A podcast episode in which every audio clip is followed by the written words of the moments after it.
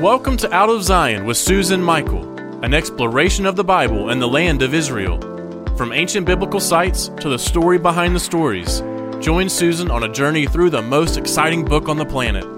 Hit the subscribe button for future episodes, which will deepen your faith and bring the Bible to life. And now, here's our host, Susan Michael. Well, hey there, and welcome to our Going Deeper episode this week. We are so excited to have with us today Dr. Chris McKinny, who is an archaeologist and an expert in the realm of the Israelites' exit from Egypt. They're wandering in the desert, the tabernacle. We're going to talk about a lot of these really interesting things that we've been reading about in our walk through the Bible. So welcome and let's get started. So, um, Dr. Chris McKinny, I'm going to address you as Chris, but I want to emphasize your amazing uh, background. Uh, you have a PhD from Bar-Ilan University, and you have a master's degree from Bar-Ilan, and another master's from the Jerusalem University College, where I also attended, although many years earlier than you did.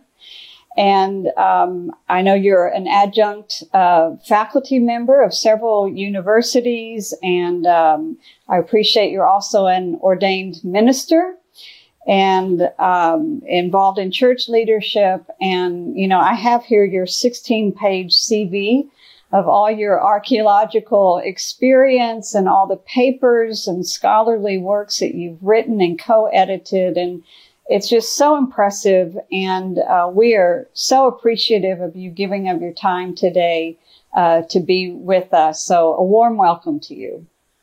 Thank you very much, Susan. And it's my pleasure to, to be on the podcast and to offer any insight to uh, what I consider just to be a fascinating uh, section of the Bible. I would like to talk about, though, now about the tabernacle.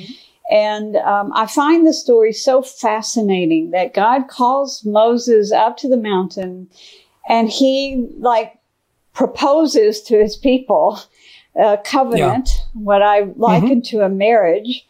And, right. um, and they say, yes, we'll do everything the Lord says. So it's like, okay, the, we're going to seal the deal. And, uh, he gives the Ten Commandments. And then the next thing is he tells them how to build this tabernacle so that mm-hmm. God can come down off the mountain and dwell amongst his people. And this is what sets him apart from all the other ideas of gods that were, you know, way out there. They couldn't be touched. They couldn't be mm-hmm. really known. And here the God of the Israelites wanted to be known. He wanted to dwell with his people. So uh, share with us about the tabernacle. I know um, it it does have some similarities to other buildings in yeah. the in the region and uh, none of that bothers me god god was speaking to his people within their cultural context but uh, right. explain to us about the tabernacle yeah i mean I, I think that the the tabernacle in, in, some ways is it's kind of just a, another part of this of this grand sweep of the exodus event that is if you don't if you don't have uh, the tabernacle, you're kind of left with a salvation without sanctification, if you will. Uh, you know, you're, you're, not, and really that's what the tabernacle is about. It's about sanctification. It's about uh, making holy. You know, God is holy, uh, and you have to come into His presence uh, in a correct way. And so, uh, when we talk about the tabernacle, I think. well, one of the first things is, is everything you said, I completely agree with. And as it happens, uh, one of the things that we're doing with with Gesher is developing products, and particularly a documentary uh, that will be about this very topic, uh, where we're going to be interviewing a number of scholars um, talking about the the tabernacle, and it's something that we're really excited about. Hopefully, it will be uh, out in the um, uh, who knows? We don't have we have a release date, but we're really excited about this about this very idea. And so, whenever I talk about the tabernacle, I think one of the most interesting things about it is to go to its predecessor. And its predecessor, I would say, is, is actually in the Garden of Eden. Um, because if we think of the tabernacle and its features, we have a structure uh, that has uh, really three main parts. It has a courtyard, it has a holy place, and the most holy place, sometimes called the, the Holy of Holies. And these three parts are a set of sacred space that include a number of utensils. Now, the courtyard itself on the outside, it has the um, it has the the bronze altar, the sacrificial altar. It has a um, a bronze uh, laver or a wash basin which is important for the priests to sanctify and purify themselves with, as well as washing utensils. As you would enter in through the uh, the first veil of the uh, of the tabernacle, you would encounter other utensils. The bread of the presence on your right, uh, or the table of the showbread. Uh, on your left, you would have uh, what's called the menorah or the lampstand, which is styled after to look like a tree. Uh, it has all of these vegetation characteristics.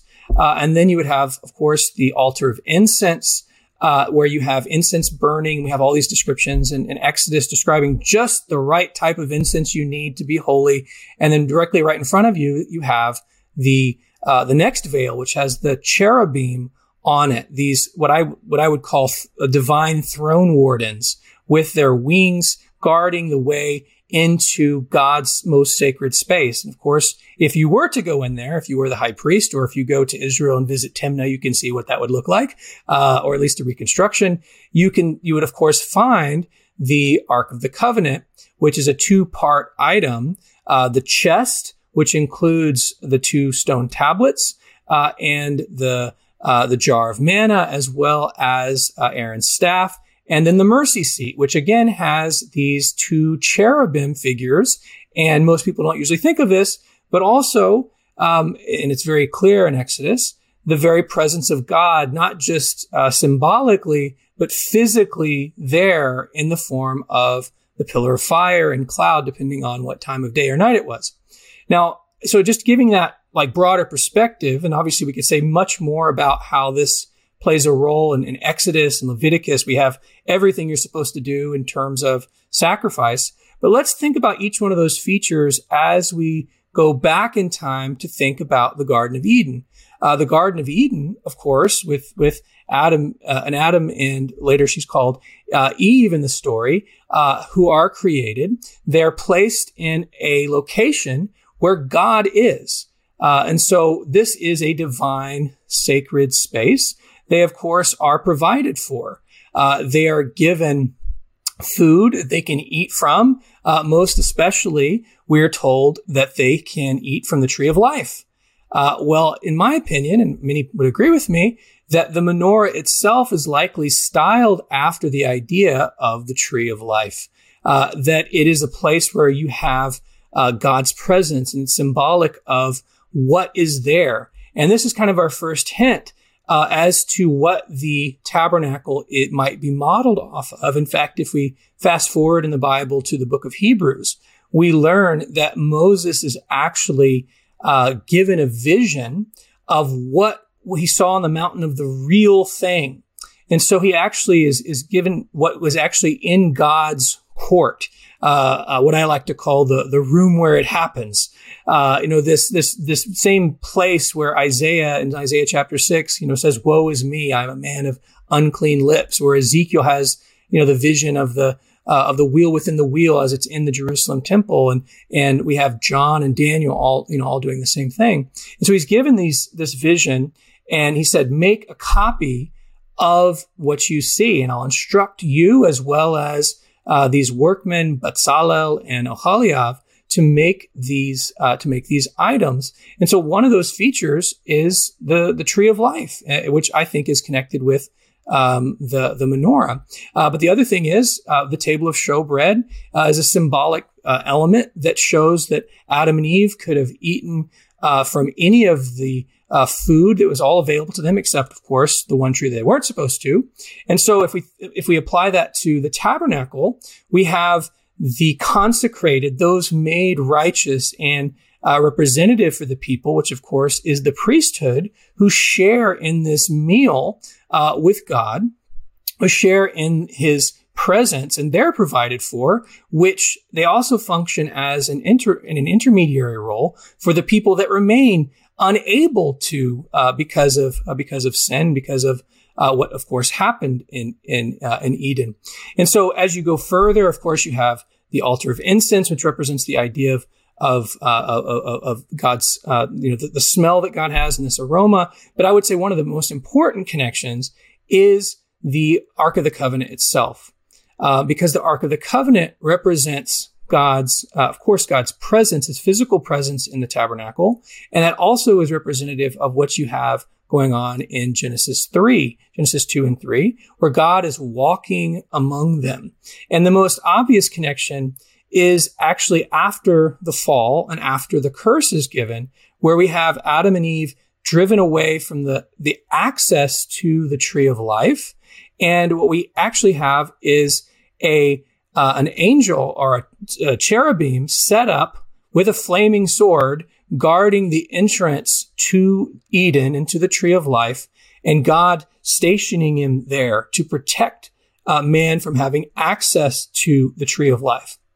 Well, if you plot that on the tabernacle, which also gets repeated, of course, in, in the Solomonic temple, you have almost exactly the same thing where God's presence uh, has these has these tiers of access to because of uh, the, the nature of sin, because of the nature that man has to come in God's to God's presence. It has to go through all of these steps to become clean and righteous and holy before they can come into God's presence.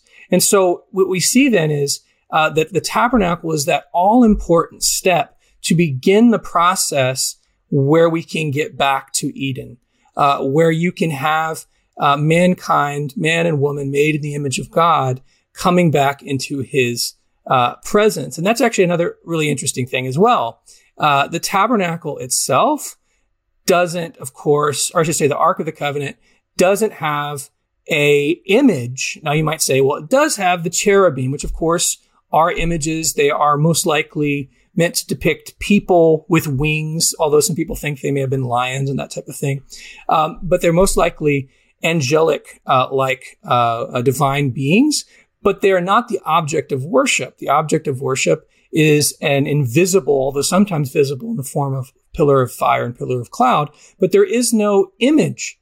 Uh, if you went to any other um, Egyptian or Canaanite or Mesopotamian temple, what you would find, of course, is a wooden, usually covered with metal, precious metal idol that depicts the deity. Now, even they didn't think that that was the full deity. They thought it was the symbol of that deity. It reflected their power on earth. Now, what's so interesting is is that we have the same terminology of being an image compared to people.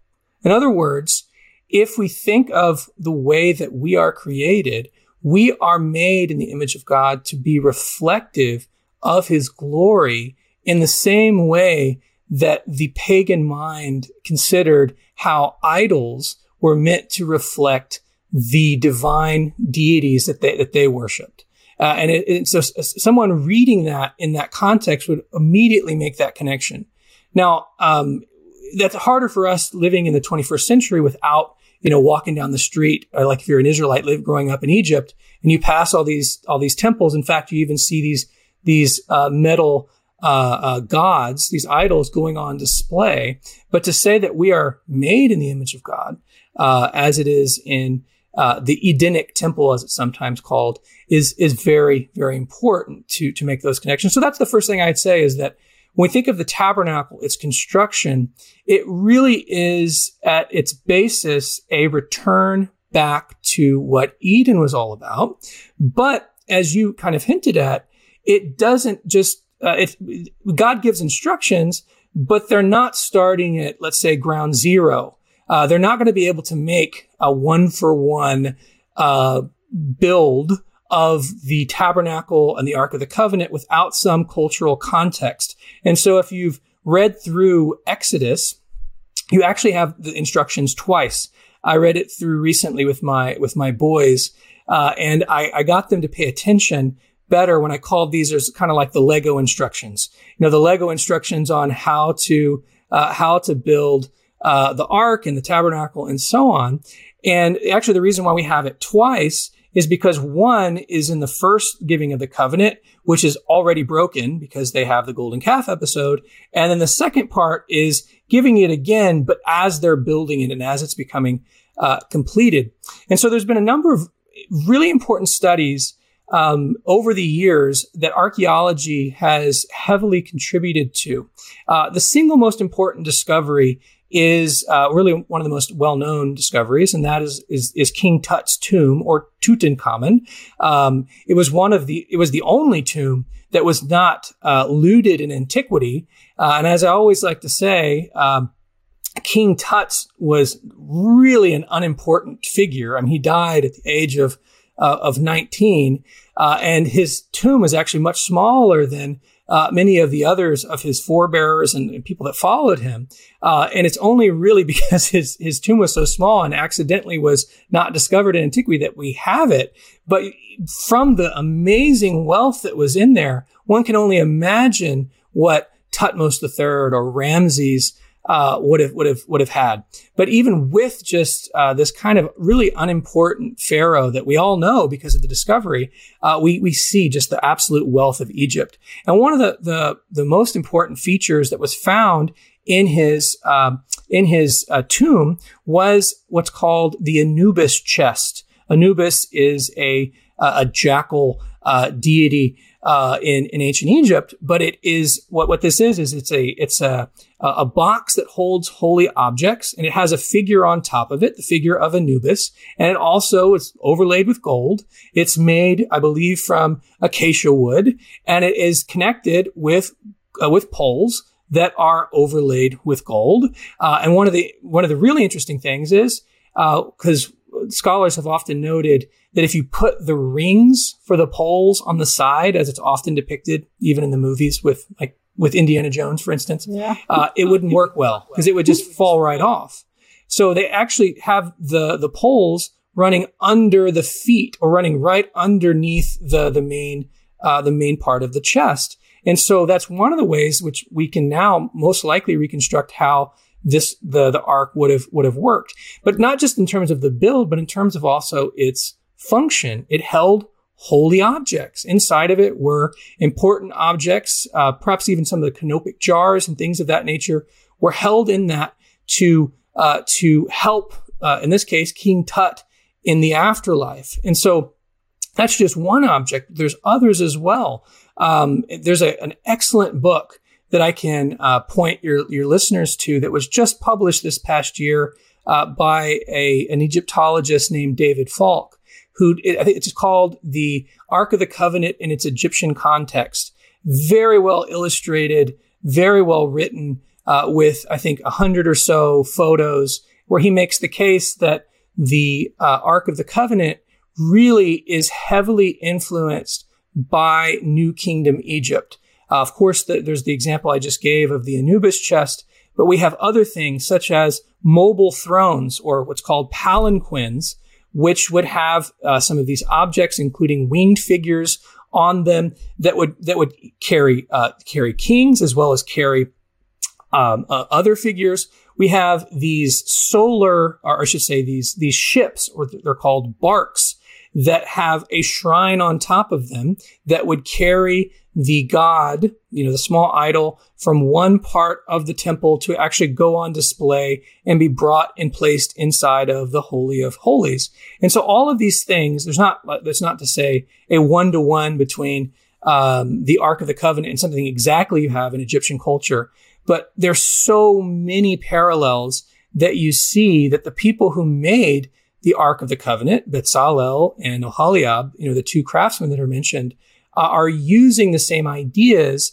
that we have coming out of Egypt. It's, it's very difficult to, to look at what you have in King Tut's tomb and what you see there and not see some similarities. And yet that's what many biblical scholars have to do because they want to say that a book like Exodus dates to a much later period. And so David Falk has done a great service in showing that these parallels that exist between the book of Exodus uh, and, uh, I should say, that the Exodus description of the Ark of the Covenant uh, and what you see in in, uh, in Egypt really can only be dated to the New Kingdom. And again, that's 1550 to about 1150 BC. After it, you have a major shift, a major change. And so that's, that's one element. But, but the, the Egyptian parallels don't really end there. In fact, in my opinion, one of the most fascinating ones goes back to uh, the guy we talked about earlier with Ramses II. And on those same reliefs, which I, talked about uh, at the Battle of Kadesh, we have uh, two of these that are that are preserved. The best one is at a place in, in southern Egypt called Abu Simbel, way up in the top of his temple. He has on this uh, this battle relief. He has a picture of his war tent in, in a plan view, as if you were, you know, a, a bird looking down bird's eye view. And he has a courtyard, a wide, a rectangular courtyard with with shields around it. He has his, fort- his, his forces all around this courtyard. And the midst of this courtyard, seemingly to be east oriented, he has another smaller rectangular structure, which has worshippers bowing down to it. And at the very back, in the innermost part of this, he has a separate room. And in that room, he has a cartouche, which in, uh, for Egyptians, that's a, uh, basically a small oval, which has the name usually of the, of the pharaoh. And on this cartouche is his name.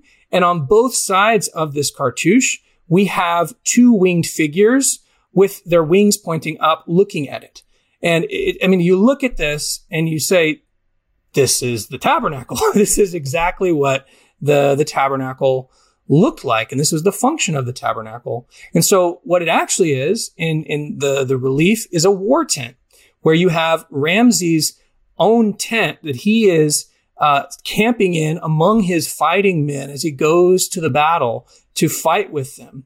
And so if we think of that as what God is building, where God is empowering and inspiring uh, Betzalel and Oholiab through the instruction of Moses to build is more or less the same thing. It is a war tent where he, as their warrior king, is residing above these throne wardens, these cherubim, uh, and he is communicating and oftentimes giving instructions on how to fight the enemies. We can see this with uh, with Sihon, king of uh, uh, uh, with Sihon, king of the Amorites. When they go there, you know Moses goes before him and he asks, "Okay, what should we do?" And he tells him, "This is what you're supposed to do." Same thing with Og. When the mantle gets passed uh, to Joshua, same idea. He sees uh, the commander of Yahweh's host, and he gives him the information. This is what you do to fight the battle. And so we have here again the idea that uh, that that God is a much better uh, version of what Pharaoh claims to be, and he, when they they have the using of this warrior tent shrine uh, to have the tabernacle in it. Now, that's not to say there aren't innovations. Of course, there are. Uh, we have uh, we don't have other gods present. There's only one God that is present. We have the commandments, or I should say, the covenant placed inside of the tabernacle. We have these other features, but the parallels are really striking once you see the uh, visuals. Now, another person I would point your readers to is a scholar named Joshua Berman out of Bar Ilan University, who has made a lot of these suggestions and built on a lot of these ideas as well. Now, one last thing before we move on. One of the really interesting things as well is what's inside of the Ark of the Covenant. Now, most people will remember, of course, the, the, the jar of manna and uh, Moses' or Aaron's staff that um, that budded. But the other thing is, of course, the tablets. Now, in every depiction we have of those stone tablets, what do we have on there? On one tablet, it's the five, the first five commandments. And on the other tablet, it's the other five commandments. One is associated with how you're to relate to God. The other one's uh, to be how you're so, uh, supposed to associate, excuse me, with uh, with your neighbor and and and, and others. Uh, but if you look in your Bible, it never says that. it never says that you know the the tablets are a uh, meant to just only have the the Ten Commandments. In fact, if they're doing that, it's a gross use of uh, of writing space because these programs were probably quite large. And we know from uh, this very period that there, the idea of a covenant was ratified through these treaties, and especially the idea of a uh, what's called a vassal suzerain treaty, where you have a great king who is going to make treaties with a lesser people. Uh, and th- this is mostly connected with uh, the kingdom of the Hittites. And we have a lot of these that were discovered in Turkey, uh, thankfully, because most of their archive uh, was intact. And we can find many of the same features that appear in the book of Deuteronomy, such as the long historical prologue, the blessings and the cursings uh, that we have in Deuteronomy, which have direct parallels to what you see in these Hittite treaties. And one of the features that I really want to point out is what they would often do in these treaties is at the very end, they would say, okay, you agree to all these. And if you don't, this is going to happen to you. Uh, you will be uh, cursed. That's the blessing and cursing side. And then you, you, we both agree to it. You take one copy and deposit it in your temple. I'll take one copy and deposit it in my temple. So it's on uh, really public display, but in a divine space that that the gods are called to bear, that you make sure you keep up your end of the bargain. So that's a way that they were trying to make sure that this covenant, this treaty would stay intact.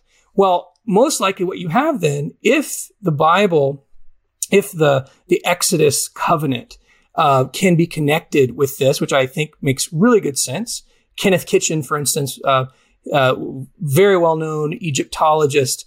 Uh, I like to say he has magnum opuses. Uh, I mean, he has uh, just a, a, huge amount of, of, of, of text that he's, that he's translated over the years. But one of the main things he did is compare all the different treaties of the second and first millennium, uh, and, and then made the point that I, that I just made.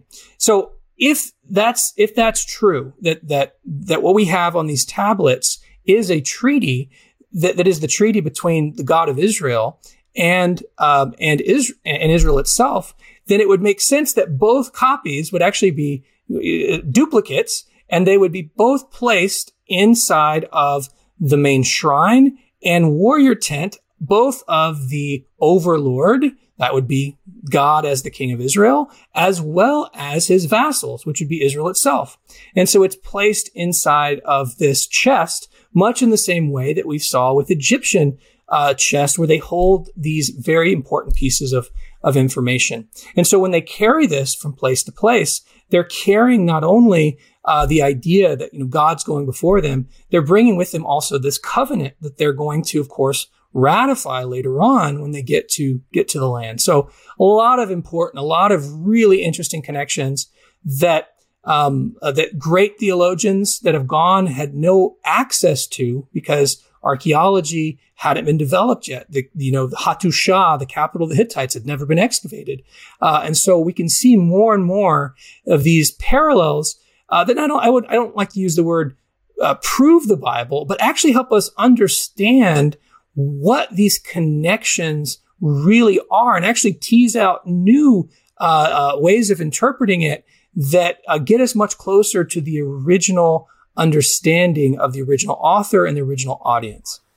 Yes, and I just want to mention, you know, uh, one of the the things that people use if they want to debunk the Bible, and I I always bring this up because I want to give our listeners answers so that they can respond to some mm-hmm. of these things. And so one of the things is that well, the, it's not unique that there were these same elements in Egypt or in the culture at the time. So you've given us a great example there with the Ark of the Covenant, the tabernacle. But for me, I think it's the flip side. Actually, it shows me how accurate the Bible is because it's rightly reflecting of the time and the culture. So if, if right. God were to have come to them 3,500 years ago in the wilderness and said, okay, I want you to build a tabernacle now go lay your concrete foundation and then mm-hmm. get your, your wood frame. I'm going to be like, that's, that's right. just totally foreign. yeah. You yeah. can tell you that that was written later and put in. Right. But this right. was not. This is very, very accurate of something that they were familiar with. But I love the way you describe the connection back to the Garden of Eden and that what God intended all along was to have this space whereby he fellowshipped with man. And due to our sin, um, we, we lost that space. But his goal always was and still is to get mankind back to that space and get us back into fellowship with him. And the tabernacle, all of these beautiful things that you described were later then just in, put into the permanent temple. And it was like a spiritual reality carried from Eden to the tabernacle to the temple and into the body of Christ today. And, and what we have to look forward to uh, when heaven comes to earth, we have new heaven, and new earth. I mean, that's that's where God Amen. is Yeah. headed. So it's it's really beautiful. And so we just want to thank you for sharing with us from such a, a place of knowledge and of expertise, and uh, to share with us your excitement over the Bible and over uh, the stories and the accuracy of it. So uh, we just want to thank you for giving of your time and sharing with us today. And once again, we link in the show notes to the uh, Gesher Media project that he referred to. And, and as soon as you have your documentary done, uh, Chris, please come back and talk to us further about the tabernacle and the temple as you'll be covering it in this documentary. So thank you. Thank everyone for joining us. Uh, see you back in a few days for Walk Through the Bible. And until then, God bless. We hope you have enjoyed this episode of Out of Zion with Susan Michael. Be sure to subscribe to Out of Zion now on Apple Podcasts, cpnshows.com, YouTube, or wherever you like to listen and learn. Out of Zion with Susan Michael is a production of ICEJ USA, all rights reserved.